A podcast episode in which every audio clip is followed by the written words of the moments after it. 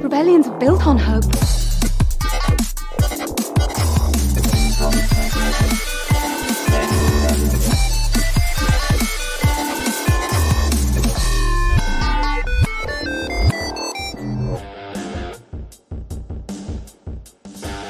And welcome to the 100th episode of Radio Rebellion, a Star Wars podcast. I am your host, Alberto Calderon, and thank you as always for joining us on this great Star Wars Saturday. You saw the 100 episodes. I can't believe we're here. A little bit over two years doing this show. Many times I thought, okay, I think it's time to call it quits, but still here, grateful for everyone that has supported us in these two years, everyone that has joined our show as I guess like the three incre- incredible guests that will be joining me today, everyone on the chat, Twitter, everywhere. So thank you guys for sticking it out with us here in the Rebellion for the past two years. And it's also our season four finale. So after this, we'll just take a one week break. I took a two week break last month and it felt too long. So I'm just gonna take one week off. We'll come back with season five in a couple of weeks big surprises, big announcements on that first show. So make sure you don't miss it. But today, it's all about the High Republic Phase 1. It's been a while. We've all supposedly composed our, ourselves, shed all our tears, but we're still not over it. So before we start, let me say hi to our great panel that we have today. Two people from the Followers of the Force joining me today. They've been here separate they're here together. We'll see how that goes. Rachel and Meg, how are you guys doing today? Great. How are you?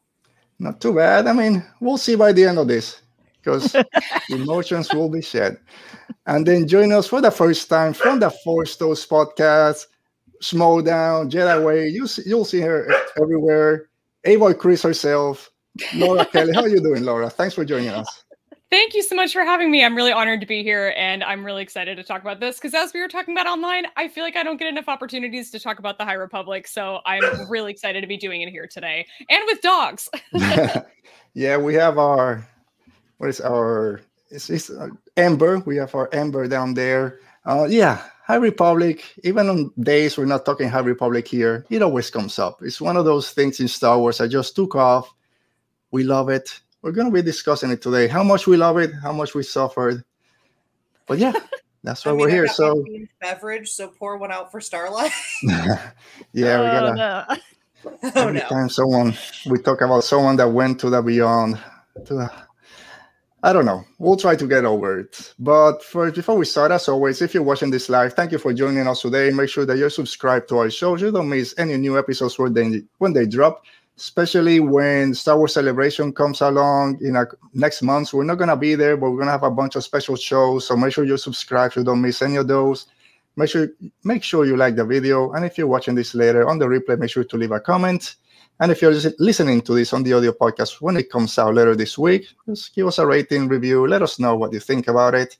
And as always, it's still going strong. Make sure that you're supporting the Amidala Initiative for Equality Texas um, we said it before. We're here for all our trans LGBTQ community, community, not just in Texas, but everywhere in the country. I live in Florida, and things here down here are not. It's just as bad, if not getting worse. So make sure you do whatever you can. Just get informed of everything that's going out there. Donate if you can. Share any links that you can for these. GoFundMe out there. Just whatever you can do. It, it always helps. All right. So before we get into the High Republic, are you guys excited for Star Wars Celebration? Any of you guys going over there to? Yeah, Laura. No, you're, Rachel, you're not coming. Meg, you're going. Yeah, I am going. I couldn't afford it, and now I'm in a show on those dates. So I really feel bad for the cast of the show I'm doing that's going to have to talk to me after each announcement. oh no. I walked into rehearsal the other day and at least three people went, oh, I love your Lothcat t-shirt, which is like not a reference a ton of people get. I'm like, my people. Turns out there's another podcaster in the cast who also podcasts about nerd things. And I'm like, cool. So I'm gonna go stand with them. Mm-hmm. But yeah, you found your people. I love it. but we'll miss you at Star Wars Celebration. I'm very, very excited. It's been such a long time that we've had to wait, and with all the delays, I just mm-hmm. I'm ready to be back among my people.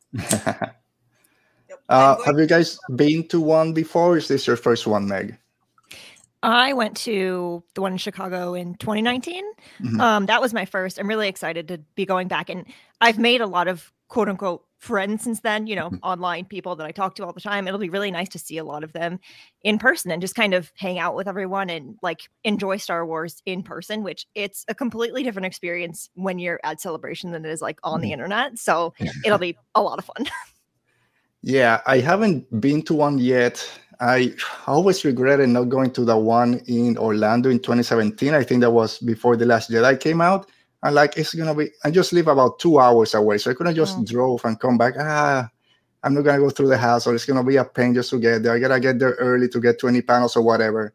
So I didn't go. And then I found out my next door neighbor, who's another Star Wars fan, he went, he took his family over there. And then, of course, just shoved it in my face. And I, oh, crap, I just gotta just go with him real quick. But I kept thinking about going because I live in Illinois, so I could have gone to Chicago, mm-hmm. but that, it turned out to be the same weekend I was coming back from a cruise. Oh, so everybody's in at Star Wars Celebration in my state, and I'm on a cruise ship in the Gulf of Mexico. Everybody on Twitter is talking about the trailer for Rise of Skywalker, and I don't have internet that can play video. I'm like, die. yeah, that's harsh. All right. Well, this year again, we won't be there, but most likely Lauren Romo from the Galactic Podcast is going to join us on one of our special shows. She's going to be there, so at least we'll, we'll, be kind of through her. We'll be able to to celebrate a little bit with everyone over there. Uh, Star Wars news. I guess the biggest thing this week, or the most recent, was finally the composer for the Kenobi show was announced. Natalie Holt from Loki and a bunch of other stuff. First woman composer for Star Wars. So very excited for that. Yay! All right. You know, enough chatting. Let's talk High Republic. But before, let's say hi to a few friends. Our friend Dale is here. How you doing, Dale? Thanks for joining us. Of course, Buck, my friend Buck O'Brien, who won that challenge, that trivia challenge against Rachel and a bunch of other people. Thanks for being here. It's okay. I still love you, Buck. Great artists out there. Brian Ward, thanks for joining us, Brian. Long have I waited for celebration. Sorry, I couldn't do the voice. And Brennan, Mystical Mar, hello there. Yes, everything's about Kenobi.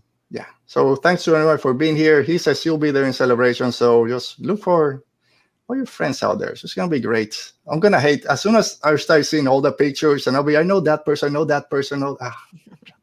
Next time. All right. So if you guys are ready, I'm no one ready. Let's talk Star Wars and the High Republic.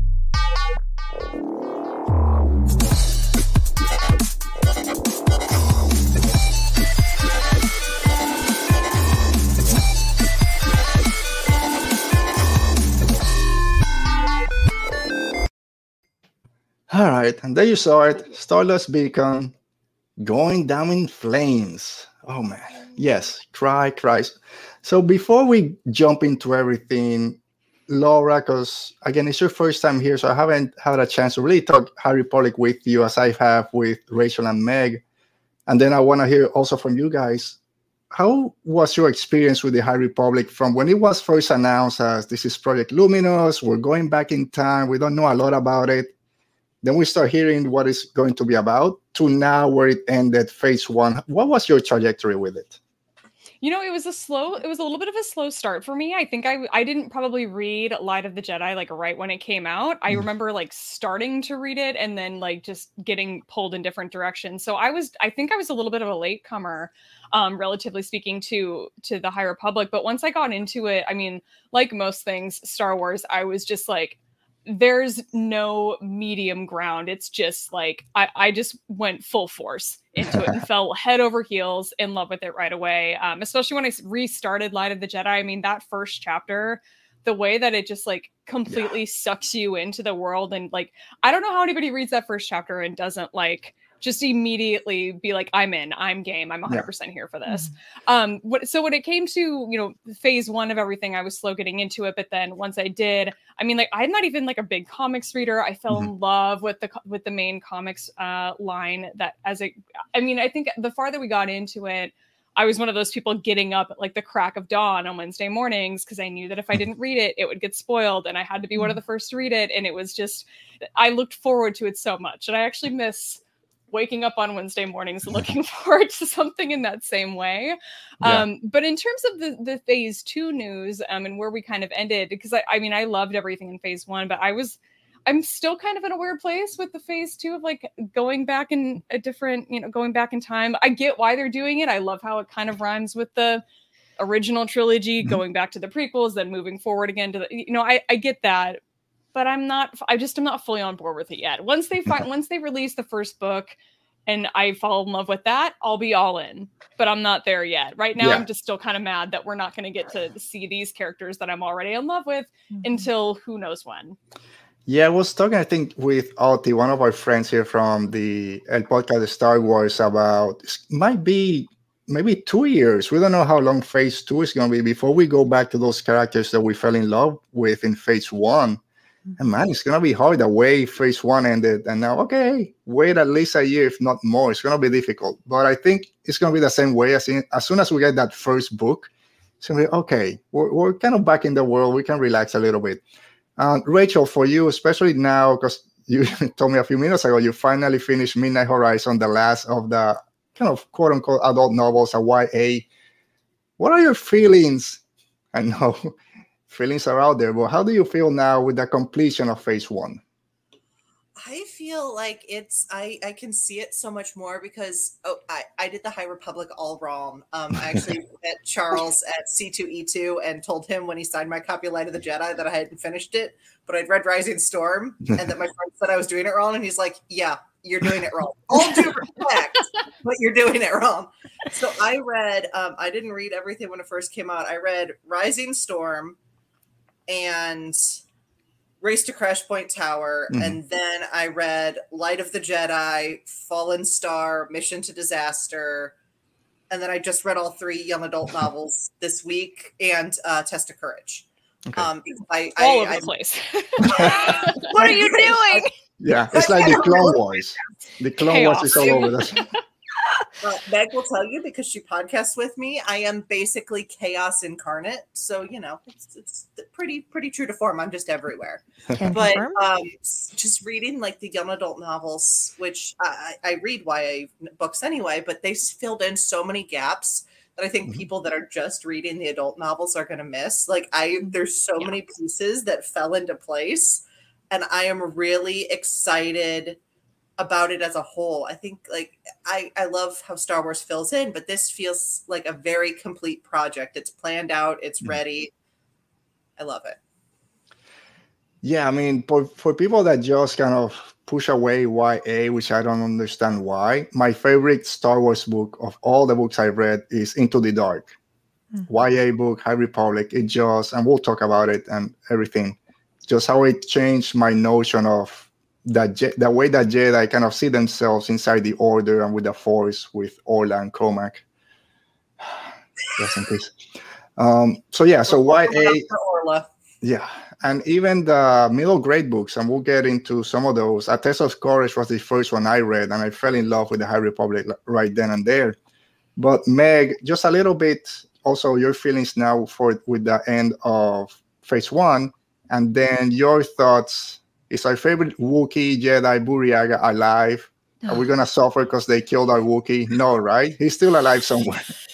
You know what? I don't think they would go that far. I really don't. I mean, I know I know that they've really just pushed it as far as they can go at this point, but mm. they're not they're not that cruel, I don't think. I think he's gonna be all right. I think it'll take a while to find him, but um oh god, it's gonna be so long until we find out where he oh okay. Never yep. mind. Yeah, that's what that. Well, now I'm upset. Um, I, you know, I I started I read all these books in order all the way through as they were coming out, and um, it just the fact that it just gets progressively darker, but it just hooks you consistently with every book that comes out. it, it's so good and so not because now we're all just in pain and we're just gonna be stuck here for forever. um, they're so good. I, I'll never forget uh the day that Light of the Jedi came out and some Star Wars thing was trending on Twitter, which never, which doesn't happen in with books ever. Um, and so the fact that like so many people were talking about it and just so excited about it, and I think like it's really continued to be possibly bigger than a lot of people expected because Star Wars books are still a very niche thing, but so many people are discovering Star Wars or rediscovering their love of Star Wars because of these books, which I think is so great. Yeah. Um, in terms of like phase two going backwards, I really think that as soon as we meet these new characters, it's not going to matter as much to us anymore. um, I think one of many things that all these writers have proven so far is that like they can instantly make us fall in love with every single character that they introduce us to, um, which is again great and sometimes terrible. Um, so I think like I I really think it'll be refreshing. Um, you know, the story that we've been following so far has been so good and so like every at the end of every book or every comic you want to know what happens next that's great and it's not so great that we're not getting the continuation of that story for a while but also i think it'll be good to meet new characters and get a different story and like follow these different lines of Mhm. themes and thoughts i think that'll be good for us because then eventually we'll go back and who knows what we'll get after that. Um i think you know if it would if it were to continue that would probably be fine and we'd be all right but i think it's it's good in star wars especially to get something different even within the same you know high republic books whatever. So i think it'll be good. Um i'm excited. I'm ready. Just give me all the star wars book it's fine. With i'm never gonna complain. With Yeah. going back in time, I almost wonder. Sorry, um, I, I because you know they were giving us the idea that the High Republic is when the Jedi were at their peak, and then we find out that this is when they're starting to crumble because of the Nihil attacks.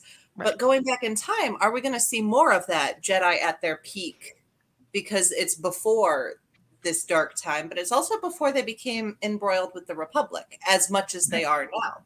All right, so let's jump in before we go into it. Let me say hi to our friend Roberto Venegas is here. Hi, Roberto, for joining us. Thank you. I know you still say you're behind two books, just playing all the video games, Lego out there, Lego Star Wars taking a lot of time from people. So let's jump real quick to phase two.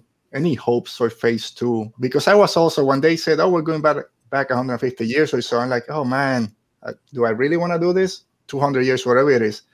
But then at the end of Midnight Horizon, we kind of understand a little bit when Yoda kind of says, "Oh, to be able to go forward, we have to something about the secrets of the past, past or mm-hmm. something like that." Okay, so there's something out there. So I'm really interested to see what Phase Two is going to be about. Do you guys have any hopes of anything you might want to see? Like you said, Rachel, maybe we'll see the Jedi even more at their height, not so mm-hmm. much involved with the Republic and with all the politics. Um, I don't know. Uh, Do you have any hopes right now? Just let's see what happens. What do you think, Laura? Just still kind Uh, of. I'm uh, re- I'm really excited about this like very cult like group that it sounds like we're gonna get in phase two. I mean, that's like just one of those really interesting phenomenons that like mm. no matter what documentary you've seen about whatever cult, the next one you watch is always still super interesting. yeah. So I feel like this, I, and I can't. It's like the path of the hand or something like that, whatever the name of it is that we just learned about in phase two. Uh, that's the thing that I'm most mm. excited about. I think I, you know, I think we're gonna get a lot more uh, Porter Engle story, like Yeah. young Porter. Mm. Engle in his prime. Like it's gonna be really epic and really cool. But I think that like that cult phenomenon, inserting that into Star Wars, like I'm pumped for that. Yeah, so I think it's Path of Deceit by Tessa Gratton and Justina Ireland. We got that great cover. That's just it's just Mm. awesome. And that was gonna be very interesting. We have another row out there. Does she fall she fall in love with a Jedi? We have this other, like you said, this cult that eh, doesn't want to deal with the Jedi. So that's gonna be pretty interesting. They said there's a love story in there. Kind of we all love love stories in Star Wars, and this one might just delve a little bit deeper. Plus that special comic on Porter Engle, The Blade of Bardotta. So yeah, we gotta learn more about them. Meg. So also in Midnight Horizon, at the end, there's this strange person that appears with Yoda, just wrapped in all these bandages or whatever. Reminded me of Kairos from the Alphabet Squadron trilogy. You have any idea what character this is or what we're in for? No. and that's like the best part about it is like the more we the deeper we get into the High Republic, even going backwards, like the more layers we uncover and we Mhm. figure out like who who are these people? Um yeah, I, I I finished Midnight Horizon and I was like, I, I don't really completely understand what's going on and I'm okay with that. Um don't give me all the answers. Let me Mhm. make me wait. um yeah, I I think the thing about like the Star Wars stories that we've mostly gotten so far over the past 40 45 years is it's all taken place like mostly within a, a very small area of time um and the great thing about the high republic is we got to go back but getting to go back even farther which is another thing we haven't done yet i just i'm really excited to see like how is the galaxy different and like mm-hmm. what are these other places that we've never explored before i just like the Star Wars just continues to expand, um, both in time and all the places that we're going to. And um, I think that's good. I think that's good for everyone. I think it's good to have new things.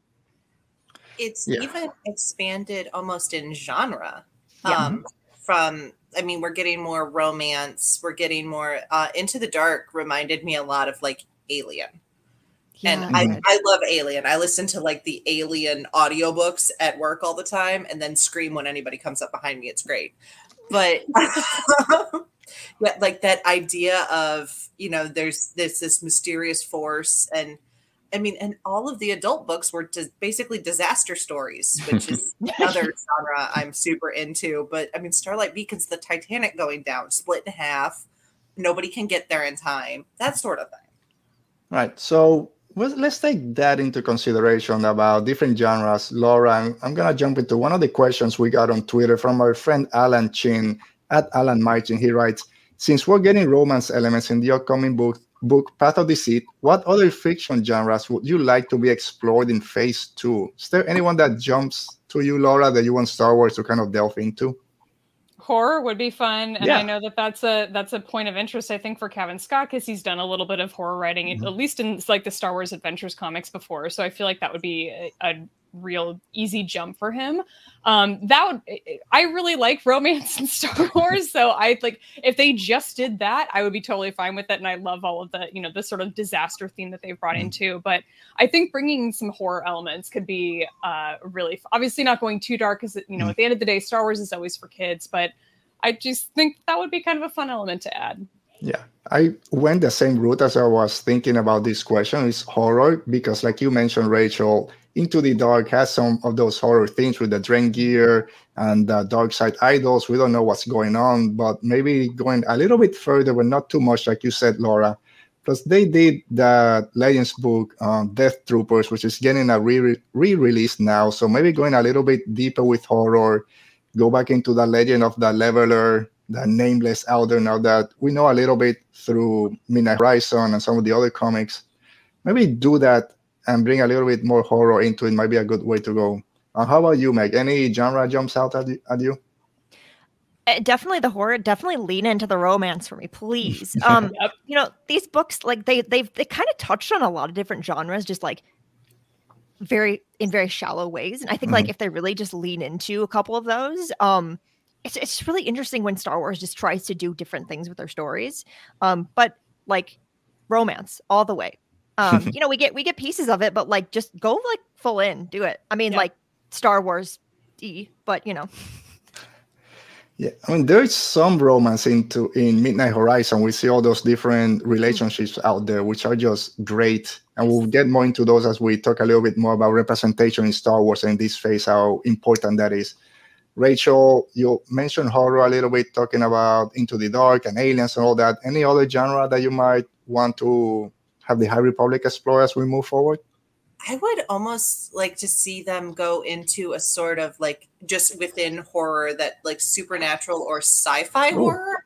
Like mm-hmm. um like think Frankenstein because there there's a lot of things that are messing with life and the force and things like that with the Nihil and mm-hmm. what what Ro has done with the leveler with keeping um the path or the uh, Mari San Tekka, uh, that really kind of Frankenstein horror thing going mm-hmm. on.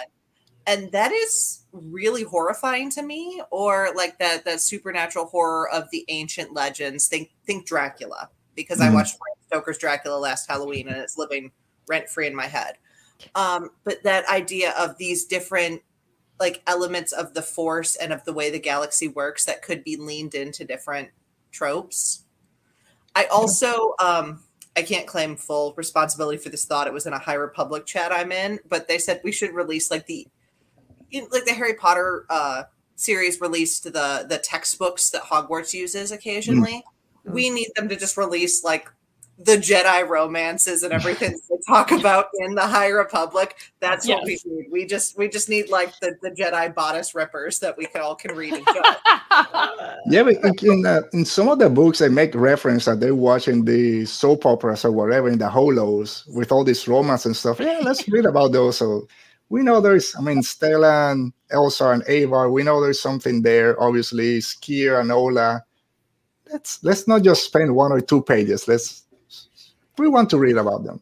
The most relatable character in Out of the Shadows is when a doctor, the doctor got basically, you know, put in his room because they didn't want him around anymore. And he just watched movies. He's like, this is the only vacation I've had in years. And I'm like, oh no, it's me in a hotel watching cable. All right, so I was going to ask this anyway, but it came also from our friends at In a Galaxy Pod, Jacob and Eli. They asked, "What was the most surprising surprising thing about the High Republic Phase One? At least for you, Rach, Megan, Meg. Sorry, what was the most surprising thing?" You know, I I really just wasn't expecting like the stuff with the leveler to just like go as hard as it did, mm-hmm. um, mm-hmm. just like again and again, and um, especially in the Fallen Star, just the more like the more we kind of learned about what the leveler is or what they are, I don't know. Um, I just wasn't ex- like you know a- as dark as the High Republic has gotten. I just I don't think I expected it to go that dark, and then it did. Mm-hmm. Um, I, I think a lot of things in the Fallen Star surprised me in good ways and maybe not so good ways. Um, just a lot of like deaths and disappearances, and then like not deaths. Uh, you know, it's I, I like when books surprise me. I don't want to know everything that happens. So um, yeah. Yeah. How about for you, Laura? Was there a moment that kind of stood out as something that really surprised you? I did not see Stellan's death coming. I mean, like when I, I, I saw it coming when you know we get the I think the line is something like, you know, I'll be right behind you is something oh, he says to us. I'm like, oh, okay, well, here it is. but, but I mean, leading up to that, I just I just didn't see it coming and I was really surprised. I'm like, I just I just don't feel like I've gotten enough time with any of these characters mm-hmm. to be losing Orla Jareni and losing Stellan Gios right now. I'm like, this just it just feels too fast. So mm-hmm. losing some of those characters that I really, really, you know, had just kind of gotten started mm-hmm. to like love that was a huge shock to me. I wouldn't have thought that they would be, you know, they there would be quite as high of a body count by the end of phase one. Yeah, I was like that with Orla because Orla became. I have three top. My top three characters in no order is Vernestra, Cohmac, and Orla. Fortunately, I only have Vernestra left. So when Orla told Elzar, "Oh, if I'm not back in one hour, come find me," I'm like, "Okay, thank you. No. Uh, I gotta get my no. my teachers ready." And then she dies. Uh, What I love, I shouldn't say that. What was okay with me with her death was that at least she got, we were able to see through her eyes a little bit of the leveler. Because mm-hmm. for the other Jedi that had died at that point, they just found their bodies. We didn't know what happened. And with all at least, we kind of saw the progression of how it hit her first the hunger, getting scared, having to go down to her knees, and just basically in a fetal position, seeing a shadow coming towards her. Very scary, but at least we got to see that. Mm. And we didn't get that with the other characters. So at least it's not that she fought it, but at least we got a little bit more. But I think my biggest surprise was how a book like A Test of Courage, which is a middle grade book. I have my daughter is in middle in middle school. I would generally say, okay, those books aren't for me. I'm pretty old by this point. I don't need to read them. But at Tesos, yeah, reaching 42, I gotta start taking my vitamins. Um, so a test of courage was the first one that I read because Light of the Jedi got pushed back a little bit for me in the shipping. So I read a test of courage first, and by the end of that book, I'm like, is this what awaits me with the other High Republic books? We're gonna be on a wild ride because for being a kids book, it has a lot of deep themes talking about hope, losing your your mentors, your dad, going to the dark side, how to explore all those. So seeing that coming from a high uh, middle grade book really surprised me how good these authors are and just being in this Star Wars world. So that was a great surprise for me. Uh, Meg, any? I think we catch. Who hasn't said their biggest surprise? Rachel, maybe. Yeah. Um, I think my biggest surprise uh, kind of builds off yours is how profound a lot of these books are because I feel like like we know Star Wars has a lot of left, but I feel like everybody's like, "Ooh, space wizards, laser sword." but just even like all of these books they have some really profound feelings about grief, about mm-hmm. loss, mm-hmm. about courage. And I needed that after 2020. Um, mm-hmm. I lost three grandparents in 2020. So going through these books and reflecting on what they have to say about loss and about grief has really helped me a lot. And I don't think I expected that in as much as I, I find meaning in Star Wars, I didn't mm-hmm. expect it to be so profound and so many quotes from it that I've pulled out to use things. I had Stellan's um, speech about hope on my quote mm. board in my office for mm-hmm. like a week and a half mm. because the the that's how we must proceed with hope is yeah. really profound to me. And just so how you, go ahead. How it is. All right. So you just mentioned quotes. Let's talk about quotes. I love all my Star Wars quotes. When I do my reviews, they can be all quotes because they're just so great. What are some of those High Republic quotes that kind of stood out for you guys, Meg, starting with you? Oh, I, I wish I could remember all of them. Um, you know, it's it's it's the quiet moments for me in these books. Mm-hmm. It's like when when two characters are talking to each other and they end up talking about hope or you know sacrifice or you know compassion or what it means to help people and it's like things like that. I I wish I had more specifics at the moment. I don't, but it, it's the it's those moments where like the author kind of like takes you by the hand and they're like, remember, like this book is very dark, but also hope, you know? Yeah. Laura, do you have any that pop to your head? You know, there was one in uh, Light of the Jedi that I really liked just because it gave me sort of um, Arya in Game of Thrones vibes. There's a, it's when Loden asks Bell, you know, why has the Force called us to fight today? And Bell replies, for light and life. And it's just got that what do we say to the god of death not today i, mm-hmm. I just loved the feeling that was behind that mm-hmm. it just like it, it really kind of drew me into the book even more and especially to to loden and bell as characters um who at this point now i'm just I love Bell so much and I feel for that character so much, and which is just one of the millions of reasons why I need Burry to be alive. um, but that that was one of my favorite ones. But there's one of my favorite moments in all of the High Republic is this sort of flirtation that Avar Kriss has with the dark side in in the comics run, and she's I think she's talking to to Lourna Dee, and she said, this is a long one, stay with me." I made a promise long ago, a covenant, a covenant to anyone who could hear my voice. I said I would be a beacon in the darkness and that we could protect those who were afraid. And you made me a liar. And Oof. i loved that entire part of the comics. And for me that whole section like didn't last long enough. Like i needed more of just that. Um but that i mean that just that sort of small section right there like really stuck with me. So that was a that was another one of my favorites. Yeah. One i've famously said on this podcast many times i haven't gotten into the comics and i've gotten flagged about that from some of our guests um and one of the things I really hate about is not being able to follow the Avar Kriss story storyline because I loved her so much in Light of the Jedi, and then in the book she's kind of been just in the background just for one or yeah. two, and then yeah, she's doing her things, trying to track down Lourna Dee. So Lourna Dee. So I do miss that part. Rachel, you mentioned the hope quote from Stellan. Do you have another, any other one that stands out for you before I re- read about five that I just grabbed? uh, the one that uh, has spoken to me recently was from Midnight Horizon, which I, I asked you to find for me. Mm-hmm. Uh, the acting isn't about pretending to be somebody else; it's finding somebody else inside you and using that little shard to become someone else. Um, in my mm. real life, when I'm not on Streamyard, um, I, I do a lot of theater, and that mm. has been helping me this week because I'm preparing for a show and also just for the pure value that this became in a Star Wars book, the quote that says acts comma plural. Elzar is waking up without his pants. Yeah. The funniest thing I have ever read in my life, and it still cracks. Just yeah. Oh. made it into a Star Wars book. Acts plural. Yeah, which comes into that comment from my friend Roberto that says, "If this, there we go.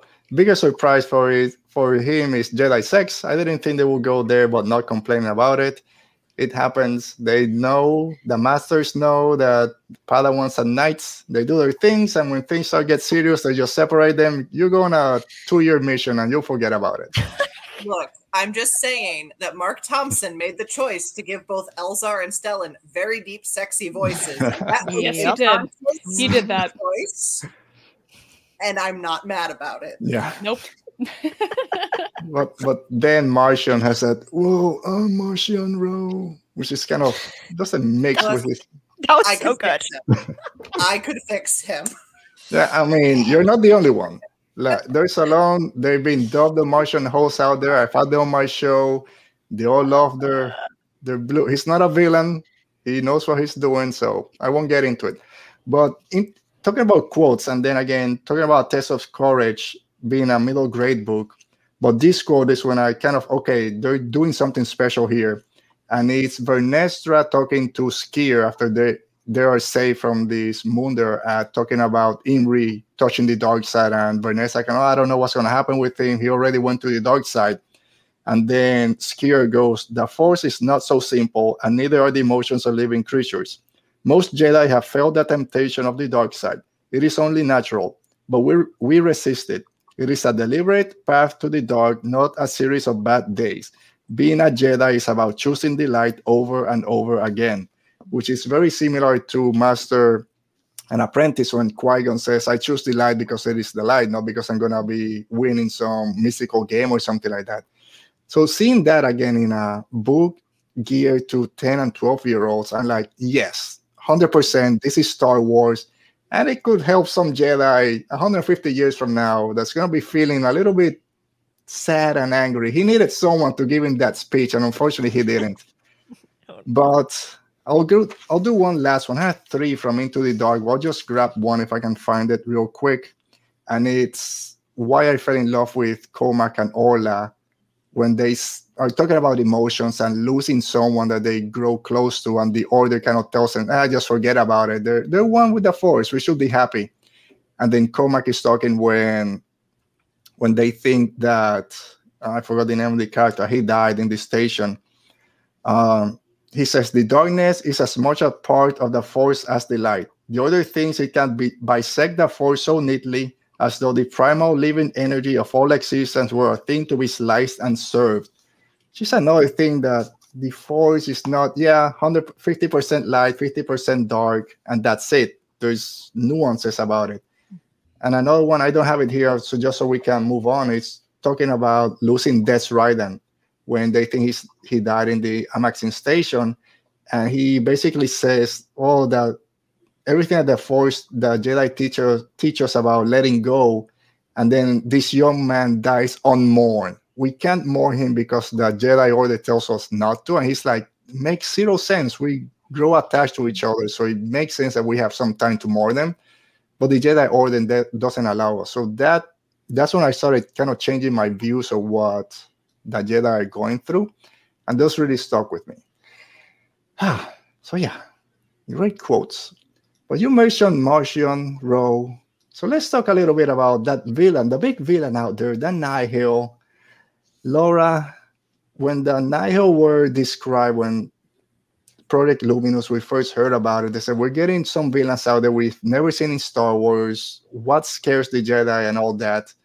How what were your feelings or your thoughts on Marchion Ro when he was first introduced, that now as an organization, a pyramid scheme, as I call them? and then to where we are now as he's in control basically of the galaxy with his levelers and everything how what do you think of Marchion Ro? Is he wrong? Is he a villain? Or no, no, he makes he, he makes sense a little bit. Well, my first exposure to Marchion Ro, and I unfortunately I do refer to him as Marchion. I know Marchion Marchion, but I, I started yeah. with the audiobooks. And so my first exposure to him was Marc Thompson's voice in mm. the audiobook, which is an unusual choice, but one that I really like and one that I really appreciate. I kind of get why some people are like a little weirded out by it because it definitely was a choice, but it's it's it just it works for me and I think it works really well really well for the character. And I still I like how we're not totally sure exactly like what his motivation mm-hmm. really is. I mean like he's like, you know, I don't want to I feel like at first he was kind of like, you know, we just want to do whatever we want whenever we want to. We don't want the Republic in our mm-hmm. way. Now he's like, I'm going to rule the galaxy. And I'm like, that was that was a huge leap. Like that was a big jump. And so yeah. the way that I kind of think of him is sort of like like the Joker in Batman, but mm. less chaotic. I mean, he's mm. definitely got that like just wants to watch the world burn vibe, but there's just there's more order to it. So that's kind of how I think about it. I actually never thought about the Nihil as a pyramid scheme, and I really like that analogy. So bravo. Yeah, when they started talking about, well, we have the strikes and the clouds and the tempests, and if you do this, you recruit people to yours, and then you grow. I mean, I've been on those interviews. I gone to, I've been on two, I think, different interviews, and then as they're describing their, I mean, this is a oh, pyramid no. scheme. I gotta get oh. out of here. Yikes. Yeah, I was this oh, close. No. We talked about cults before. I was this close, so we don't want them. oh, no. So when oh, I started reading that, I, no, no, this is a pyramid scheme. Let's get out of there. Oh, but Rachel, Marchion, I call, I prefer Marchion Ro because that's the first way I heard of, heard heard it. So I'll stick with Marchion. Thoughts on Marchion Ro? Is he doing good for the galaxy, destroying all the Jedi? The Jedi shouldn't be allowed to be around, or what's going on with him? I think that he is in a very strange place because with a lot of villains, we say that in their minds they're doing the right thing. Mm-hmm. I think he knows exactly how much death he's causing, and it's going to revenge, not to, you know, oh, I'm doing the galaxy a service. Mm-hmm. And he mm-hmm. wants to rule. But I'm not sure if he's not also right in some of the beliefs, but this isn't the right way to do it. Like I mm. I get like there's some colonial vibes in the Republic that I'm like not really chill with. But yeah. also I'm like we should probably not burn down the entire galaxy. yeah. Maybe anyway. Not. And I just I I love that um I, you know, might be in slightly in love with him, but that's my problem. my coworkers are like, yeah, no, the man has red flags, and for Rachel, that's like putting a red flag in front of a bull. I'm like, shut up. but yeah, this the end of Fallen Star being where he's given that speech to the galaxy and being the perfect villain because now he's monologuing. He's a Bond oh, He has them at his mercy, and now he's going to talk about it. Um, I watched all 24 James Bond movies in quarantine. This he, he fits the bill perfectly. But even when you have his inner monologue at the same time of what he's saying, but he says, you know, I should bring them in. I should say this galaxy is ours, but instead he goes for it. This galaxy is mine. and it's no longer about what the Nihil can do. It's about what Ro can do and what Ro wants to do. Mm-hmm. And it's very fascinating. And I wanted Eye of the Storm to be like three issues longer because I just want to be in I feel like his mind is a very interesting place to mm-hmm. be. Mm-hmm. Because like Palpatine, he's playing like everybody else is playing checkers, and this man is playing like four chess games at a time. yeah. Yeah. So Marchion Ro for me do like a 180 from Light of the Jedi, the first, I don't know, like 250 pages. I'm like, yeah, okay, I get it. They're marauders or pirates. Those it doesn't seem new to me. But by the end of Light of the Jedi, when he takes Loden and we kind of find out a little bit of what his deal is. He hates the Jedi for some reason. Okay, this is getting mm-hmm. interesting. But by the end, then of Fallen Star, it's like, okay, at least for myself, like you said, Laura, he kind of started with, oh, we're just gonna take what we want, destroy what we don't like. But by the end of Light of the Jedi, uh, Fallen Star, he's like, I don't care about the Nihil. I sent everyone else to do something else. It's just me and my droids out here, and my little uh, secretary. Um, and he just wants to destroy the Jedi. He's like, they did something to my family, and we learned a little bit about it in Eye of the Storm. But he kind of went off rails that I don't care about being a Tempest runner and what you guys are doing on the path. I just want to take revenge on the Jedi for whatever reason. He's getting there. Meg, what do you think is his ultimate goal? Is he really want to rule the galaxy, just kind of get off the outer rim? This is for us to do what we want. Is it just vengeance against the Jedi? What's what do you think he's playing at? I, I really think he just wants to see how far he can go. Mm-hmm. Uh, just to me, he seems like someone who started off as, you know, I'm we I'm here. We want to do whatever we want. Let's just do the thing and um, you know, no one can get in our way. And now he's kind of like, oh, I have power. I mm-hmm. have influence. I can do something with this. And so now he's on this quest to, you know, destroy the Jedi or whatever he's doing. We're still not really sure. But now I think he's kind of like, I had these plans. I made these plans they worked out the way that I wanted them to in the end. How much farther can I push this? Um, so I think he's really he he's done he's done terrible terrible things. And i think we're we're, we're only seeing like the beginning of that which and it's he's just a really interesting villain to me because sometimes you get the feeling that he knows exactly what he's doing and he has a he's everything planned out and he's aware of everything. And then you get those moments where you're like does he though? Um and that's just i i like that because you know traditional star wars villains sometimes you don't get any backstory or you get very little and there you villains are just evil to be evil and sometimes you have the darth vaders who have this whole backstory of you know this is what happened and this is why i am the way that i am and i'm going to come back um with Marchion or Marchion. I say it both ways. I'll never Mm. never gonna say it the right way if there is one. Um, you know, we don't know. And uh maybe that's maybe that's a good thing. Maybe he's just really gonna surprise us. Yes. So as one, like I said, I haven't kept up with the comics, so I don't know where Lourna Dee is at right now. Last Nor do in- we. Sorry? Yeah, we don't know either. Yeah, Okay. she's a mystery at this point. All right, which is perfect then for my question. Because Tempest Runner, when we got that audiobook, which just changed my mind completely on the character, and I fell in love with Lourna Dee, as a lot of people have also with Markion and with Lourna, but I fell in love with Lourna Dee in that book.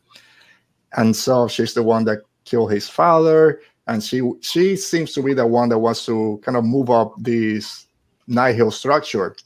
Are we gonna get that confrontation, Laura, between Lourna Dee and Markion Ro at some point? Who are you kind of I'm kind of team Lourna Dee. Where do you think that might go? I mean, I'd like to think that we'll get that confrontation at some point between the two of them. I think it's probably inevitable, but I think with her, her character for me, especially when you put Tempest Runner into the into the equation, was just a little bit inconsistent. Like I feel mm. like she was we got such a great backstory for her and I really kind of thought like, "Oh, she's going to be the one that like turns, you know, Yeah. and like kind of goes like a totally different direction and like the character that we're getting in the comics and the books is like not that it, like it's just a totally different story that's happening in the Tempest Runner. And I'm so I'm a little bit unsure kind of where I am with her. Um but I, I think her coming back and us sort of getting the continuation of of maybe some of those characters that we left off with in Tempest Runner I imagine some will come back and we'll hopefully get to see more of that play out. Okay. Um, Meg, any thoughts on Lourna Dee coming back and facing Markion? Do you feel the same way as Laura that her the way she's being presented in Tempest Runner and the comics kind of clash a little bit? A little bit. Um, but I also feel like I I really want to see like her comeback. She have she has this you know showdown with Markion, and then she just kind of like takes over after that, and it's like she's the villain now. Um, I don't know if they're gonna do that, but like I really would like that because like the fact that we have seen a little bit of inconsistency and we don't like we got this great story in Tempest Runner and then like she's just kind of all over the place everywhere else. Um, I kind of want to see that like come back and like it kind of all comes together and makes a little bit more sense as to why that might be. Um, I, she wasn't like my favorite character until Tempest Runner because of that, and you know in Tempest Runner like after that she became a character like I really cared about, but like beyond that we haven't gotten a ton of like we don't know really what's going on um so i really would like her story to come back around at some point and we kind of um everything comes full circle because yeah Right. Yeah, I hope we get more with her. All the other Tempest runners, they don't know what they're doing. Half of them are dead already. They've been replaced like four times. So at least she knows a little bit. I mean, she named her ship after herself, so you gotta give her props for that. Hell Rachel, are you like Meg? You think she's she's gonna take down Markion? She's gonna say, "Tell me how to pronounce your name," and then kill him. First of all, my thoughts on Lourna Dee are I love her, and I turn into that. I think it's an Arrested Development meme that just says "good for her" every time she kills a man. who's good for her. I appreciate that.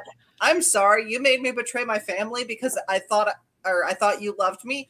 I'm gonna kill you now, and I'm like, you know what? Haven't we all had that? day? God. We've So been there. I, We all have our Bala. That went Bala. I, I love her. Um, Tempest Runner made me love her more. Mm. Um, finishing out of the shadows, realizing you know how much she's working against some of the Nihil, and Lourna Dee is, I think, even as I haven't fully read the comics, I've just people have filled me in on snippets as we've Mhm. gone. Um, I'm not even sure if we're our character portrayal is so much uh, super inconsistent as we're seeing how she is internally versus how she is to others, mm-hmm. because that can be two different people very much. But Lourna Dee is out for one person, and it is Lourna Dee. and don't you forget it. And that's my that's my new quote for everything. Yeah. but no, I I want to see her confront Ro. I want to see her take over, and I want her to be like, "Look at me, I'm the villain now." Sorry, I'm talking to memes today. I've had a lot, of, a lot of caffeine today. Uh, but yeah, I just I can't wait to see where Lourna Dee goes from here, and even what if she doesn't confront Ro and splits off, and now the Jedi have two big problems, and they're not. Mm. At the time, they thought they were connected. That if they took out Lourna, they take out the yeah. eye of the Nihil, and right mm. when they're about to, they find out there's this other eye, and then she gets away, and they're like, "Well, oh, now we no. have two problems." Yeah, I mean, when I was reading, yeah, the Fallen Star, and it just, yeah, Avar Kriss, I got her, I'm here, and then yeah, it blows up, and like, oh crap, she's she's gonna she's gonna get away, and obviously that's apparently what happens. But I love the end to the Fallen Star because Marchion Ro says, eh, I'm done hiding. I'm gonna use the Republic's own signal to send my message. Mm. You you've been chasing a ghost, basically. This is my galaxy so it's gonna be again wait another two years or whatever to see what happens with it. But very interesting to see how everything's gonna change now from Fallen Star, from the the Jedi, the Republics, and now the Nihil also because maybe they all turn on Marchion for him keeping them away from from everything that's going on. So we'll see. Maybe there's a power struggle on both sides. One thing you ah. have to say about the Nihil and their their heads and their villains they all apparently took drama classes because they're all very very dramatic. like even among Star Wars villains, which are very dramatic, but they're all like got a flair for the dramatic. They're like, we're gonna wear masks and be really, really dramatic about it. We're gonna we're, we're gonna have a pre-planned speech ready for the moment the Starlight Beacon falls. And I'm just like, it's like, uh, it's like oh, it's draft one, draft two. Okay, okay, this is did he have his secretary like did did she go through it and then like annotate it for him. Mm-hmm. Um, just...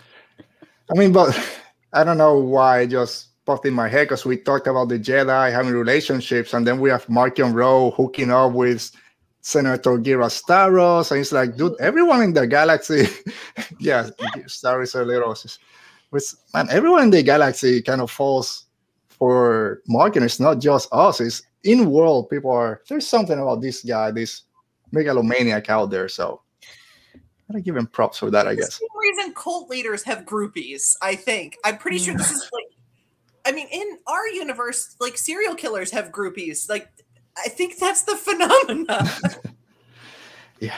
And for some reason cults have come into play three times in today's conversation, but um so changing a little bit and now talking about representation in Star Wars, basically or mostly Midnight Horizon with Daniel Jose Older and not just in Star Wars, but we mentioned a little bit at the beginning of the show to, talking about the Amidala Initiative and how important it is to have those voices out there, um, bring more representation, diverse representation in Star Wars, not just in the page on the screen, but behind the scenes, who's writing these books, writing movies, directing, all that stuff.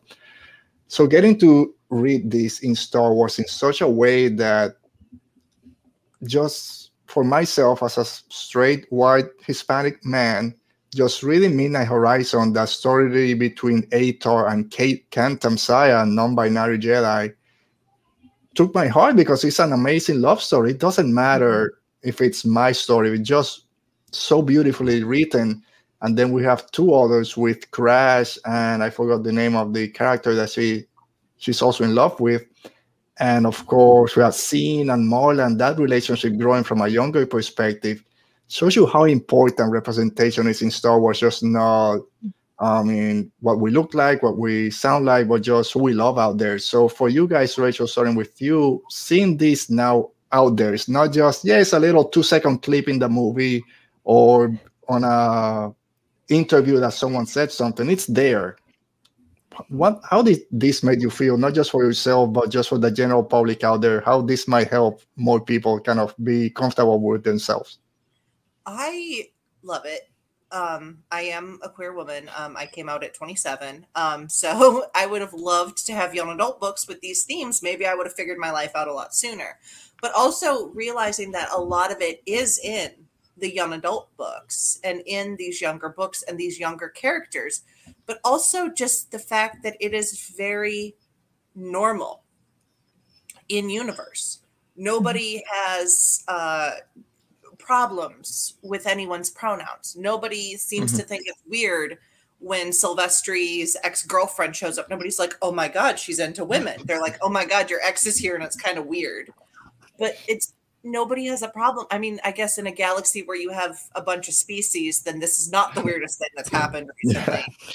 But it's just the fact that it's so normal and ingrained. Like the first time I I met Kantam, and they're just using they them pronouns, and it's just the fact that I went right by it and then came back and went, wait, this is now in Star Wars. This just mm-hmm. happened, and how nonchalant it just rolled right in and it just really made me love it. And also Midnight Horizon, the fact that uh, Zeen and Lula can't tell each other how they feel. Like I feel that on a spiritual level of being unable to flirt with women. Um, but it's just it's been great, and I loved it, and I cried all through Midnight Horizon because of it.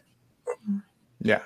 Uh, how about for you, Meg? The importance not just against how Star Wars, at least in the literary world, expanding its horizon, not just with the stories themselves, but the people they're bringing in to write these mm-hmm. stories.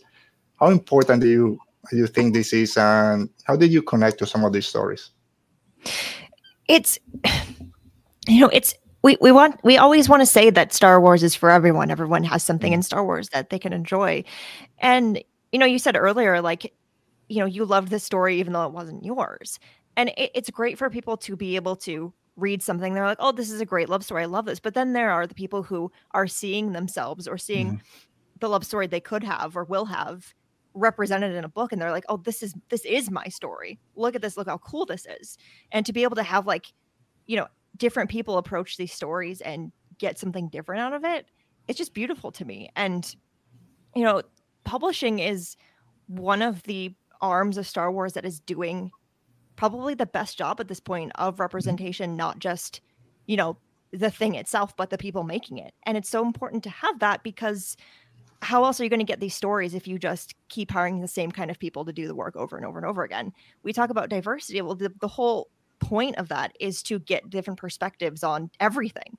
Um, and how do you do that? You recruit different people who have different backgrounds, who have different experiences, so that they can write these stories and tell these stories. And it, it's not, you know, it's not hard. Uh, people like to make it seem so complicated, but it's really not. Just like there are so many. The, everyone out there is just different, and you know, being able to have these writers who can tell these stories and accurately represent you know so many readers that are out there who have not had this before especially in star wars um it's not just important it's like the fact that it's happening is just we need to like keep shouting that out so it keeps happening mm-hmm.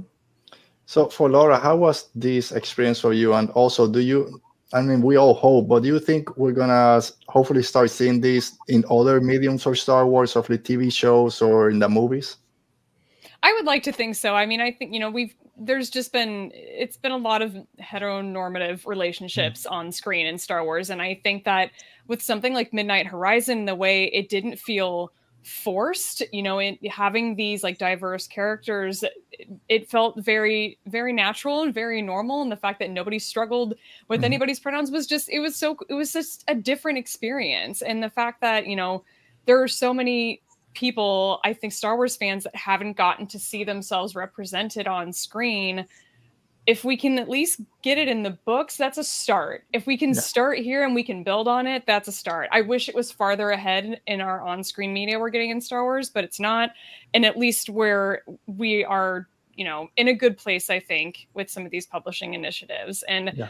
I, it's been a really int- it's been a really fun opportunity i think reading these stories by different people i mean especially like, right now i'm i'm reading the the advanced copy of um, Mike Chen's uh, Star Wars Brotherhood, and seeing some of these characters like through his eyes has been such a an amazing privilege. And so getting to see, you know, all of that sort of I think going on in the High Republic has made it even better than it could have ever been. And I think that we're all really lucky to be in the position that we're in and have the group of authors that we have in the High Republic. Um, and then in you know the fact that it's expanding in phase two, there's you know only good that can come of it. Yeah. So I was a bit jealous of you with your Avar Kriss guy, but now I'm even more jealous because you've been able to read that book a little a couple of weeks before we all get a hands on. We're excited for Brotherhood by Mike Chen. And yeah, that's one of the great things of having different diverse voices out there. Look at at least Star Wars Visions, this animated show or series from the Japanese side and how they relate to Star Wars, kind of bringing it back. So hopefully it starts getting out there. And some of the hires that they have for the Acolyte, for example, and now with um, Kenobi show having Deborah Chow be the director of the whole thing, plus bringing a female composer with Natalie Holt. So hopefully we start getting more diversity out there and we start seeing all these different points of views because like the four of us here are different, have different views of why we relate to Star Wars or we love about it. We gotta expand out there, bring other voices, and so far so good. We even all love a, a rock out there, Geo, that saves everyone. Don't you mess with him. Claudia Gray, leave that Vintian alone. Geo, I love you. Don't go anywhere. two, uh, two characters we are not allowed to mess with are Geode, and if anybody hurts Ember, Oof. No, no. Yeah. Oh, it's over. It's all over. It's it's, yeah. it's um just. yeah, man. If no, I'm not even gonna say if you had to choose. I'm not going to put you there. So I don't, because I don't want to answer. So I won't. But Burryaga, Geode, and Ember, they're on. They're what the plot armor is what they call. Just they'll be fine. They'll yeah. fine. By the end of phase I three, I don't want to know. I just want to be under the impression that Ember is still alive somewhere in the sequel trilogy, yeah. and I'm fine with that. I, I just yeah. don't want to know. and they just live for centuries. He's just out there living the life in Elphrona. He's just fine. Yep. Porter Engle made him some special soup. He's fine. Oh, Ember's yep. fine. Gonna live forever. I was very not okay in Fallen Star. Like I, would said that I didn't want anything to happen to Burry, and then something did. And then when I thought we lost Leox, I'm like, I have just oh, I read the uh, young adult novel, so I'd never met Leox before, and I'm like, I love this guy. He's weird as heck, but I love him. And I, yeah. I'm like, I'm not okay. I'm not okay. And he showed up and he was like, I'm now sobbing because he's okay. I'm like, I just feel like my emotions are a washcloth and we just rain it out. Mm-hmm. yeah. The Leox one really threw me. I like, really? They just killed Leox. He just saved everyone and they just freaking, he just went flying. And then, no, I got my parachute because I love collecting all things. Of course you do, Leox. You're the best the thing is by that it works in character because he's just yeah. he's just I love him. I love that somebody went, what if we put Matthew McConaughey in Star Wars and it works? it works. It works. All right, so let's jump to some of our favorite things. We mentioned biggest surprise at the beginning, but what were some of your favorite moments? And I'll start if you guys don't mind, because Laura, you mentioned at the beginning, Light of the Jedi, those first chapters, how you don't fall in love with these characters and that first chapter broke my heart because you've just fell in love with this captain. She's just taking care of her ship. And this little kid that just wants to hack into the system and play games, and they're all dead. You know, what the hell just happened? Chapter two comes along, and we have this poor kid working on the station, finally got the courage to ask his crush out. She said, Yes, I'm gonna meet at the bar. Yeah, you're dead. And then chapter three comes. I'm like, What the hell are you doing to me? There's the whole planet is gonna die, or the moon out there in Hetzal. But then it ends with this is Avar Kriss or Jedi Knight or something. We're here to help, and then the mm. the make it kind of says. So let me go back. Oh, and it came the one thing that they wanted to hear. This is Avar Kriss from the Jedi Jedi Order, hope, and I I got teary eyed because I felt mm. like them. It's finally hope is here they're gonna be safe. So I felt that one of my favorite moments already in the first book and the third chapter. And also in Light of the Jedi, later on when they during Elphrona, uh, the Nihil have taken hostage the family with the kids, and then we have Porter, Ember, Ember, Bell, and they're just going down in those horses as steals. And then when they turn on their lightsabers and the kid sees them, all the Jedi are coming. I felt that emotion again, like yes, the Jedi are here. So those moments are some of my favorites because I felt part like part of the story that the Jedi were coming to help us. So those two mem- moments were some of my favorites. How about for you, Rachel? What moments stand out as some of your favorites? Goodness, um, I loved in Light of the Jedi when you heard about, read about what the Force meant felt like to each Jedi mm. because there's just different ways I've conceptualized the Force as well. Um, like Elzar, I connect to water and that idea but I just loved the idea that every Jedi hears the Force differently, but they all connect to it. Mm-hmm. Um, I loved all of the people of Crash's, um, all of her contacts starting yeah. to come help on Corellia and Midnight Horizon. I'm a sucker for a good Citizens Army rise up moment, like the Rise of Skywalker. As many problems as I had with that movie, I will cry like a baby every single time that happens. Mm. Um, I also really enjoyed, and there's different moments of it, but Elzar's man's journey to the dark and back. Mm-hmm. I I I met that character in Rising Storm because again I did this wrong. And, um, went back no and wrong. met him before, no he was before he was a master in Light of the Jedi. And I liked this character, and then just his journey in Fallen Star really touched me. Just that's not really a moment, but that one kind of journey really meant a lot to me, to be fair.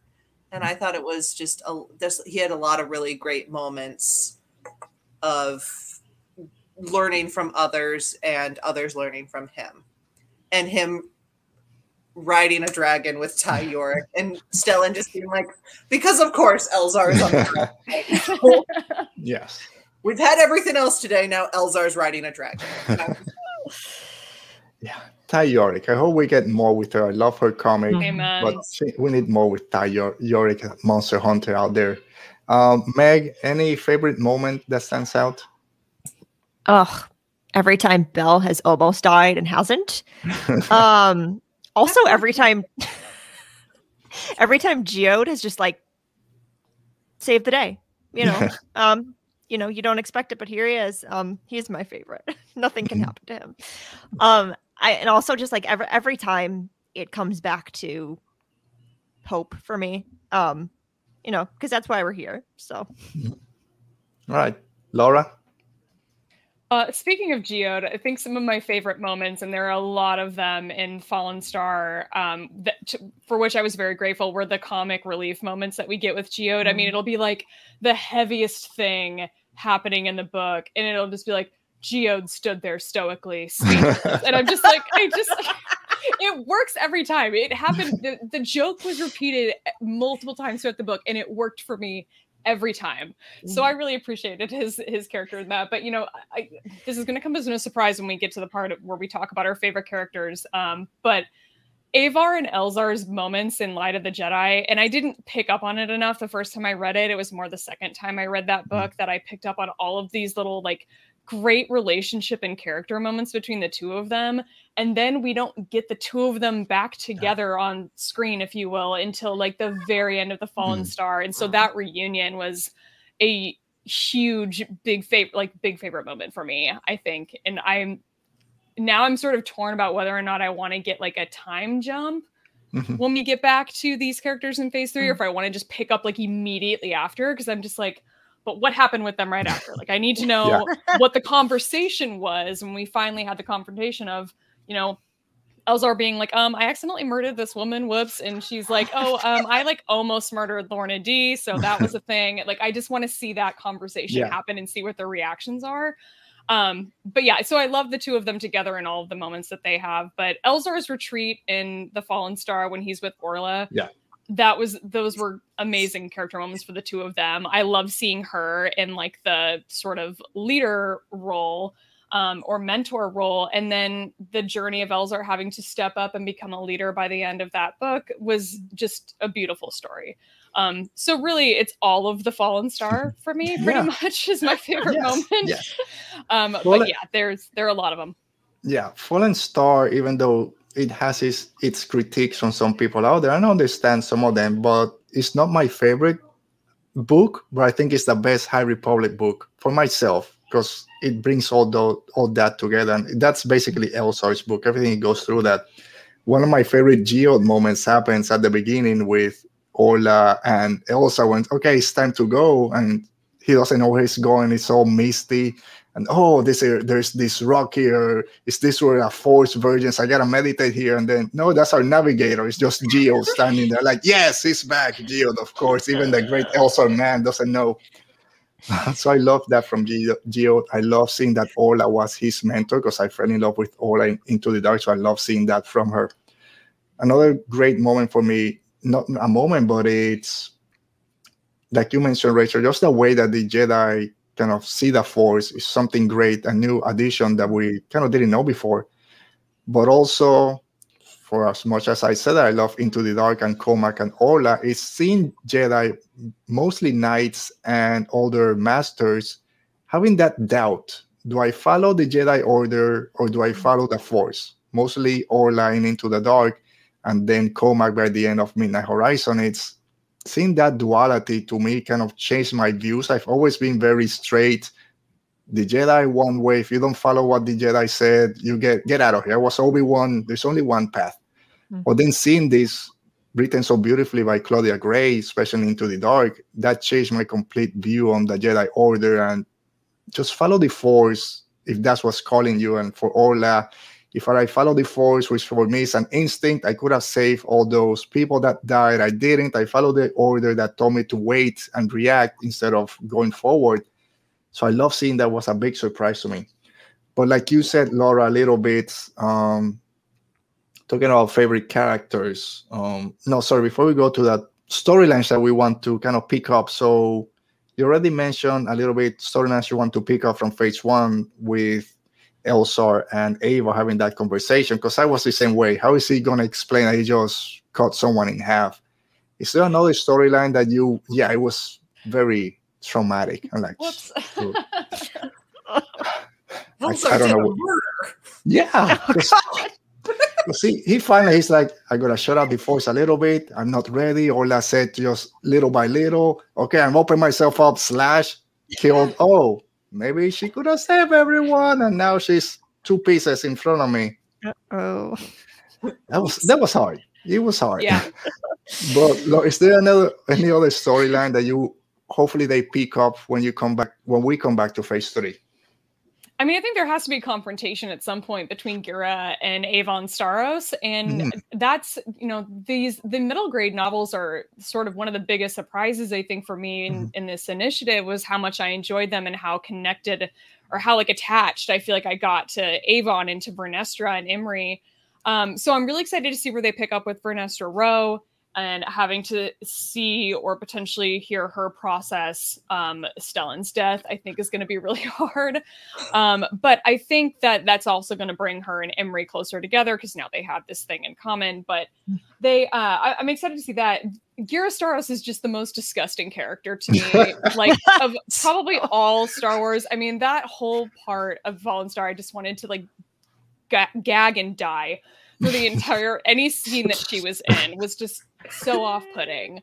Um, but to see that confrontation because Avon Starros is such a strong character, and mm-hmm. to like to know that she's going to eventually have to learn about this situation between her mom and Marchion Ro. I'm like, I just want to see like what the confrontation is between the two of them because I have a feeling she's also going to be disgusted, and I want to see that. Man, I won't be able to. Every time I see her name, I'm just gonna think about you and just how disgusting that is. And you stole mine because my storyline I want to follow is Vernestra having to deal with losing Stellan because mm-hmm. she never got that closure with him. She was yep. felt that she was pushing to win the youngest Jedi Knight. She couldn't go to him to talk about the visions that she was having again in hyperspace, doing the force whip. She went to Avar instead of Stellan, and now she can have that so mm-hmm. that I'm very interested because Vernestra is again one of my favorite characters, and I think she's going to be very important moving forward. And she won't have that, so I'm really interested to see what happens with that. Uh, Meg, any storyline you want to pick up? Where is Burry? yes, is he safe?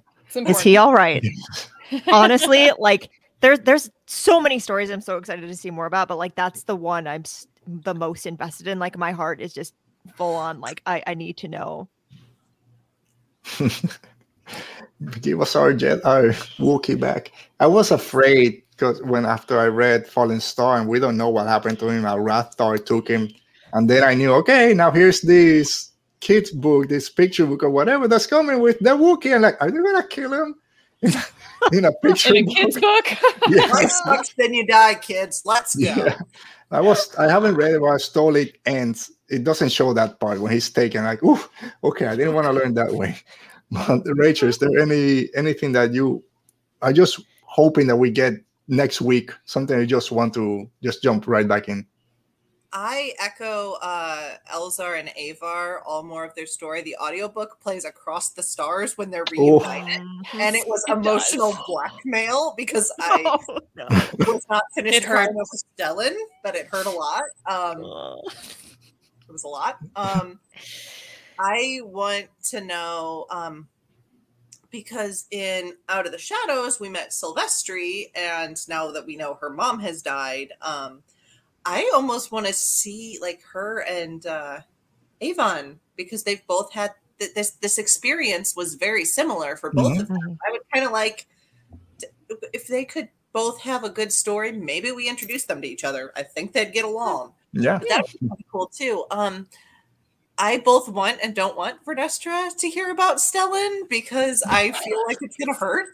It's gonna mm. be hard. Yeah, and I wanted um see honestly more of a- Avar in the books going forward. Mm-hmm. Um, I feel just from the snippets of the comics I read that she kind of, I think, is feeling like she always has to be perfect yeah. and everything, and that's a lot of pressure to be that perfect person. And because the last time she talked to one of her friends, she argued with him, and now he's dead, and she can mm. never take that back. And I feel like that's also going to be a lot.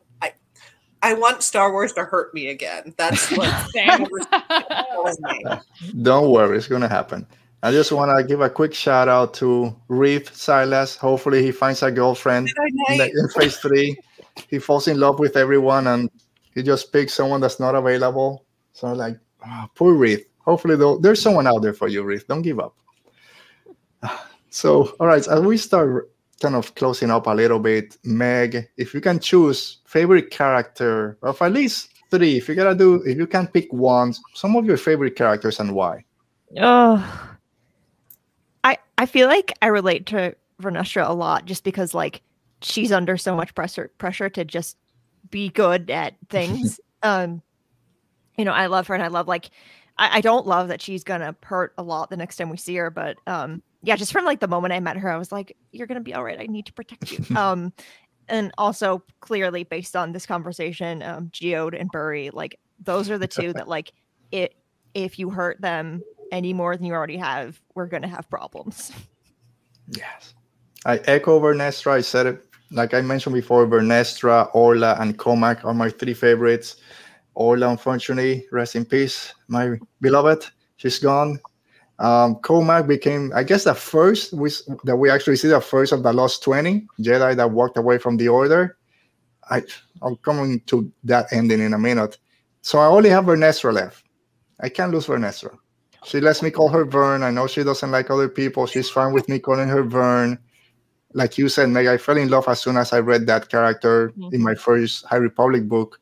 But I've heard from a lot of people that they connect to Vernestra for that same reason because they've been in her shoes with people pushing them to be the best or do a lot of things where they're younger. I don't don't share that with her, but it's it's out there. So like we said about representation, even in something like this, a lot of people kind of gravitate to that character because of that.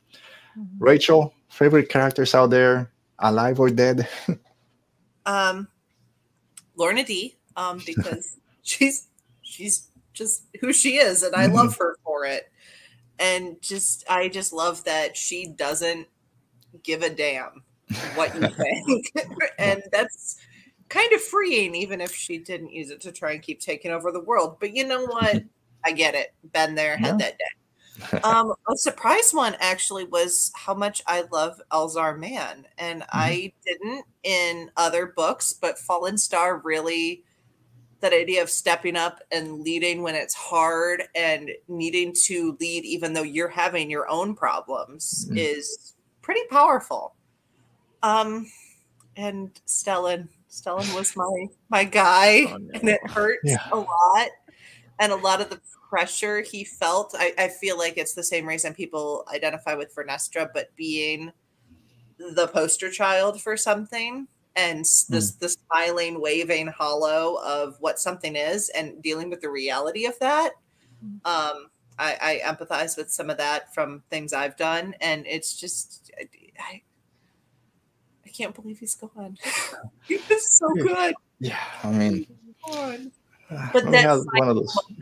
Oh, sorry. Go ahead. No, no. I was just gonna say, May has one of those breather things that Qui Gon and Obi Wan had, and he's swimming down there in the. Somebody said, like, you know, maybe that Avar couldn't feel him. The leveler had cut him off. He had a rebreather. He like did that. What is it that they say? If you jump when an elevator's falling, you're fine. Um, yeah. He's fine. He jumped. He's on an island somewhere. Elzar's going to kill him when he comes back. It's going to be fine. Yeah, uh, yeah he can survive a station falling on him. It's fine. um, that moment of um, I know who I am. Um, because I'm contractually obligated to mention Rogue One once per appearance on the show. Um, I love it in the same way I love Jyn's You Know Who I Am. It's that moment when you realize that everything you need is within yourself and you mm-hmm. don't need to prove it to anyone mm-hmm. because you know who you are. Okay. Laura, favorite characters? Um, you know, it's really funny because you say you, you know the surprise about Elzar Mann. There was another, there was somebody on the High Republic show that said that they were surprised how much people loved Elzar Mann, and I'm like, I don't understand how, who could be surprised by this because he is. I love him so much, and he just yeah. seems so easily lovable. He rode a dragon. He rode. Come on, who doesn't love that? And he's, you know, mm-hmm. he's just he's kind of chaos incarnate and i kind of mm. love that in a jedi he's got this sort of rebellious streak that i really appreciate he's kind of i mean this sort of flirtation with the dark side tendencies he has he's sort of like anakin without the mm-hmm. chosen mm-hmm. one pressure you yeah. know without having that prophecy you know hanging over him all the time and i i think that that just makes him a really fun character to spend time with um avar kriss is probably my number one favorite um, character. You know, I think you know Rachel. You mentioned the perfectionist tendencies. That's one hundred percent there. I think in in like the comics especially, but I think in those you really start to get the feel for the fact that she has like former gifted kid burnout like in a major way and that she really needs a nap really badly. um, that definitely comes through in the comics, so highly recommend um, if if any of our fans are watching to, to read those if they haven't. Um, I'm also a huge fan of Orla Jareni, and then honorable mention to Ty Yorrick because that character came out of left field for me in a mm-hmm. major way, and I just love her and I need more of her. I don't mm-hmm. understand why we got so little. I need more. I need it now. Yeah. 100% agree with Ty Yorrick. Love her when she was first announced. Yes, this former Jedi, monster hunter, lover. And then yeah. her comic book, uh, Monster Temple Peak. We, yeah, I think that's what it's called. It's a great look into her past. Something happened in that temple with her friend. Why she left the Jedi Order, we're still not 100% sure. Give us more Ty Yorrick. Now that I lost Orla, I'm thinking Ty Yorrick also. All right, so it's time. Bring those those tissues out most impactful death or moment? Oh. I'll start if you guys want to compose yourself a little bit. Rachel, you touch as much as I said already, Orla Jareni, but I cannot sense it after she said, I'll be back. Just find me in an hour if I'm not back. So I kind of knew 100% shocked that they killed Stellan in the Fallen Star. He was the guiding light. I mean, Avar also but he was, like you said, he was the face of the Jedi Order. They put all this pressure on him. I love, love that Orla called him out. Who are you without the Jedi Order and everything that they put on you? This is not mm-hmm. you. You don't want this. And the way it ends, I know who I am. No one around. It's just him being a good person. It's broke my heart. I sh- I said it before. I was in this office right here with my family on the other side, almost bawling when JJ5145 comes out and gives Elzar his lightsaber, Stellan's lightsaber. I'm crying because of a lightsaber. I'm like, what have you done to me, Claudia Gray? So that was most impactful death, and one of my most impactful moment was seeing poor Stellan Gios kind of finally realize I don't need all this pressure. I don't need the cameras to see me rescuing the Chancellor. This is me. I'm just a good person without my Jedi powers. And then he's gone, but his last act is to give his lightsaber to his friend Elzar, even though they have that that thing in the middle. And another fucking great thing is when he says, sorry, when I try not to curse in this show, it doesn't matter. When he tells Elzar, talking about the him and Avar, with we're a constellation of three, but two are more more closer than other. It's like, oh man, he just loves her so much, but he's on the other side, and I've been there. Unfortunately, it's like, oh no, he's gone. We'll always have our pole star, and I yeah. just, oh man, no, I can't. And then I'll let you guys go in a minute. Uh, oh Midnight Horizon, the end again with Cohmac.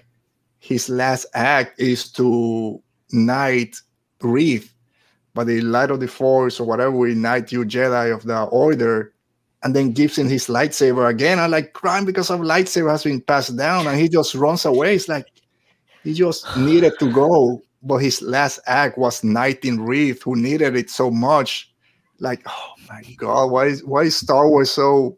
Why are you doing this? So those, I don't know. That's I gotta stop because I'm feeling emotions coming. Whoever wants to go, go ahead and. Welcome to group therapy. Yeah. Uh... Meg, can you? yeah, yeah, I'm fine. I'm fine. Um, Oh man, so uh, to bring it down. Uh, oh, you know, we knew we were we knew we were gonna get. Here. Yeah, I tried to push as long as I could, but we knew we knew it was gonna happen. Um, it's loading for me, mostly because he was he came back and there was that reunion and everything was happy, and then you get to the end of the Rising Star and everything is absolutely not okay, and like it, it's still like that for me is like when I think about that, I have to like compose myself because it's just so tragic like because we didn't know that could happen yet and we didn't know mm-hmm. what the mm-hmm. leveler was or what it could do and then to like that's the like the first thing that we see it do and we don't understand what's going on but we do know that Loden is for sure gone and like i it's not okay. Right. Thanks roberto for being here. He has to head out but thank you for joining us roberto. Have a great rest of your afternoon. Laura got a chance to compose yourself. If Rachel, if you're ready, whoever wants. Go ahead, Laura. Well, I've been trying since like early January to compose myself, and it's not going well, like at no. all. Um, so the end of the Fallen Star, I was in such a vulnerable place when I read that because I had like COVID right at the time. You know, back with like early January when everybody had COVID, I was one of those people, and I remember I was just like laying in bed, like on my side, like sitting and reading the book, and just like just tears streaming down my face. Oh. And you know, there's there's so many great moments and so many great lines at the end of that book, but one of them that stood out for me was um, a reference to Stellan where somebody said the last thing he'd ever do, he had done right. Mm. And just that, you know, that feeling of knowing that this beloved character, you know, has that thing that everybody wants, which is that which is for your life to mean something. Mm. And for Stellan, he got that. And then he also got, you know, the added privilege of his death got to mean something too. And that the whole thing with Stellan at the end just really stuck with me. Everything from his death to JJ four five whatever number the, the droid coming back and giving his saber to to Elzar to Elzar and Avar's reactions to it. I mean, just the end of that book just completely crushed my soul, um, as Claudia Gray is known to do to me. Um, she did it again, and I just keep coming back and asking for more. So she'll do it again. It'll happen yeah. again. But that's that's where I'm at. I agree. I mean, just Fallen Star in general is just so much. I, I can't. I can't. Oh, oh Rachel. I'm just gonna echo kind of everything everybody said. Um, I think it was Orla's Death in Fallen Star or one of the other ones. Um, I got the preview copy. We only got it in audiobook. So I was listening to it while I was driving around. And there was a point where you had to, it was annoying. You had to manually switch chapters and everything. But I had realized that I'd parked my car and I was staring out the windshield of my car. The chapter ended about three minutes before, and I'm still parked in front of my house just staring out the window. I don't know what I'm, and I'm like, I should probably go in the house, but I'm just, I was processing, like my chapter had ended. I was processing everything about the leveler.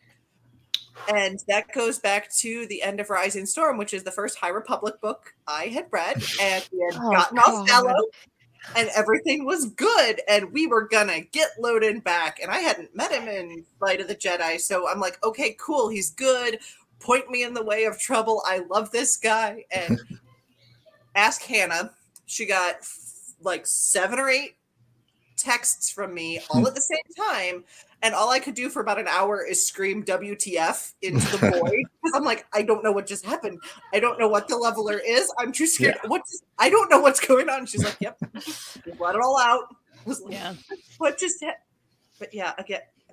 I cried on my couch for an hour and a half. Oh, You know Yeah. the remarkable the remarkable thing though about Orla's death is that we were with her the Mhm. entire time. Oh, I mean, like every just- other the, the body count in that book is so high, but we're not with anybody Mhm. until the end, except for Orla. Yeah. I think that's why that one that one hurt, man. Mm. Jeez.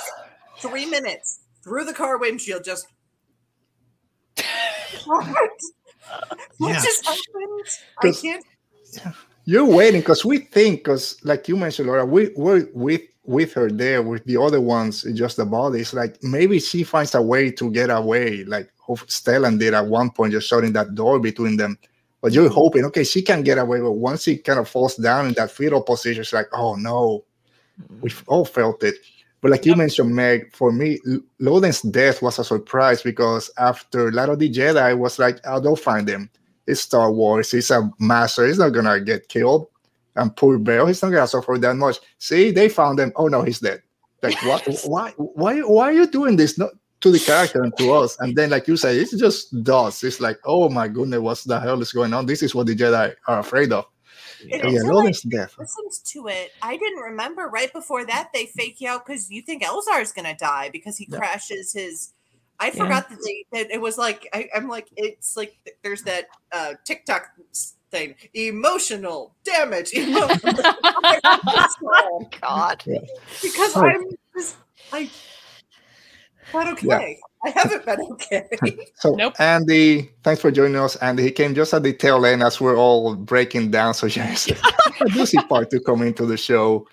Um, but yeah, so like you guys said, we're all suffered and we're all ready for more.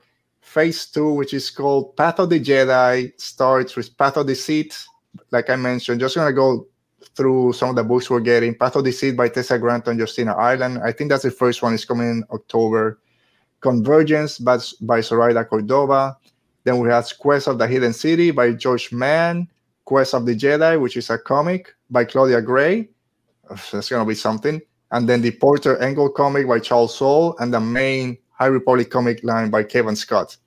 Uh, so of course the novel's very interested. Anything Claudia Gray does. I don't know if this is the first comic that she's gonna write, but when it's called Quest of the Jedi, and we'll she's crushed us before. Is this a book that's gonna do it again? We'll see. Any, I mean, we're all excited for everything that's they coming. know what they've done. They know what they've done. Yeah. And Yeah. none of them are sorry. Nope. they don't care. They know we're a glutton for it. And They're all Well- on Twitter watching it happen. They're like, oh, yeah, I like causing chaos on a Monday morning. All right. So as we we're wrapping up, anything else, High Republic, we didn't get to touch on that you guys wanna mention real quick? There's one thing I forgot. I'm gonna mention real, in a minute. About anything else you guys want to talk about? Can we talk briefly about the fact that canonically in canon, Geode is a huge flirt because yeah. Love I had it. feelings. it's just Yeah. Again, Fallen Star, great book. I just love because oh no, he's playing that. Of course, he's not flirting, and then he goes over, dude. You gotta start flirting. He's not by himself. Then it's like, oh, dude. the the ace representation with Affie just being like, "Oh, Leox isn't like that. It's fine," and they're like, "No, it's the Rock," and I'm just like, "Geode is not flirting," and then she's like, "Geode, chill." Yeah. Also, Oh my God. My personal favorite Geode moment is when he reflects the blaster back at that guy, and this guy's last thought is that Geode looms like a tombstone. I'm like, oh, that's a Oh yeah, so good. I wanted that forgot guy to that. die so Yeah. bad. I forgot the name of the character, but like Laura, you hate Ghirra, Star, uh, Senator Starros. I hated that guy. As soon as he was mentioned, I remember taking my notes. I saw, oh, he doesn't like the crew or whatever. And like, I'm not even gonna write his name down. It's gonna be just a quick character. And then he keeps going back and oh crap, this is gonna be a recurring guy. And I just hated every second that he was there. It's like just Oh. freaking die. And yes, Geode, of course, looming like a tombstone. Just Beautiful. Yeah. So what I was gonna mention that I didn't get a lot of chance to get into it. I love also how they've been they've been able to balance the authors. I mean, the storylines with everything that's going on with the adult Jedi's and the big issues that they're having with the Order and the war and all that, juxtaposed then with the younger Padawans coming into their own, still learning what it means to be a Jedi, what what's their place in it. I mean, Midnight Horizon does a great job at it with Reath and Ram just becoming friends as soon as they meet each other, going into all these adventures and just growing up in the Jedi Order in the middle of a war, but still having time to be kids, go to a party, get their face painted, flirt with girls or whatever. So I love that we get to see this not just serious, serious Jedi business. No, there's still kids here and they go through regular kids things. So I love seeing that in Star Wars. When they got to tour the shipyard and Ram's just running around going, This is Wizard. Like, I love you. Yeah. He must be protected at all costs. Yeah. All right. So I think that kind of does it for today. Thank you guys, everyone that was in the chat. They were great as always. Um, Alan and the guys from In a Galaxy Pod for sending their questions. And of course, Rachel, Meg, Laura, thank you, thank you for being here. Getting this show together was like battling the, the Nihil and the leveler. People just kept getting knocked down as we got closer and closer. But thank you guys for joining us today. Um, Rachel, what what are you doing out there? Anything people can be expecting from you, and where can they find you? Um, you can find me on Twitter at Built on Stardust or on Instagram at Stardust Rebel if you just want to see a bunch of pictures of my dog. Um, and I'm on the Followers of the Force podcast. We're kind of sporadic right now. Everybody's really busy, but uh, that's where you can find me. I also had a podcast called Yours in Murder if you ever want my feelings on crime and disasters. Nice. All right. Thanks, Rachel, again for being here. You're always welcome back, as always. Meg, where can people find you? What are you working on right now? Yeah, you can find mostly tweets about I don't know books, Bo-Katan, the Dark Saber, on Twitter at McDowell. Um, what am I working on? You know, we're followers of the Force. Sometimes follow me on Instagram at Star Wars Book Reviews. That's fun. Um, I might be starting a book podcast, Star Wars book podcast. That might be fun. Uh, follow me on Twitter, and you might hear more about that. And Yeah. Taylor Swift. Uh, oh yeah, that too. Sometimes. Yeah, I mean Star that. Wars, Star Wars books, Star Wars literature, literature right now, just not just High Republic, but like you mentioned, Laura, with Brotherhood, and we have Padawan, uh, Secrets of the Sith, I believe it's called the other, the next one. So yeah, it's the time to get into Star Wars books if you guys haven't. Laura, was great having you for, here for the first time. Hope we can keep doing this. So thanks again, and where can people find you out there? Yeah, thank you again for having me. Uh, come find me on Twitter at shutup underscore Laura. That's my handle right there. Uh, the podcast I host with my friend Alice, where we drink wine and talk about Star Wars, is called Force Toast, a Star Wars happy hour. And I co host a show with John Roca on his channel where we talk about Star Wars. That's called The Jedi Way. I'll be at Star Wars Celebration, so say hi if you see me. And I'll be back playing in the Schmoedown at some point this year. So Right. stay tuned. All right, so all you guys are going to Star Wars Celebration. Make sure to look for Laura. Meg's going to be out there, and everyone that's going to be there. Um, Laura, Alice, when when the pandemic started and we went, everyone went into their homes. No one goes out. Closure. No, Alice went on Twitter and said, "Just send me if you guys want me to do like a one-minute drawing of a character. Just send me a picture of the scene, and I'll draw it." And I was one of those, and it was uh, General. Let me see real. I don't know if I have time to find it, but it was a great job that she did. I, I was gonna show it to her whenever I'm able to get her on the podcast, but anyway, I totally uh, forgot about that. That's amazing. Yeah. I'll have to reminder about that too. Let's see if I can find it real quick. Oh, here we go. All right, let me share my screen. No, shut up. Um, share screen. Uh, yeah, I know. Just trying to find where is it. Oh, I was going to say you'd have to go back way, way far back. I would think for that. No, here I I saved the picture. Don't worry about it. So it's here. There we go. I don't know if there you guys it can... is. Yeah.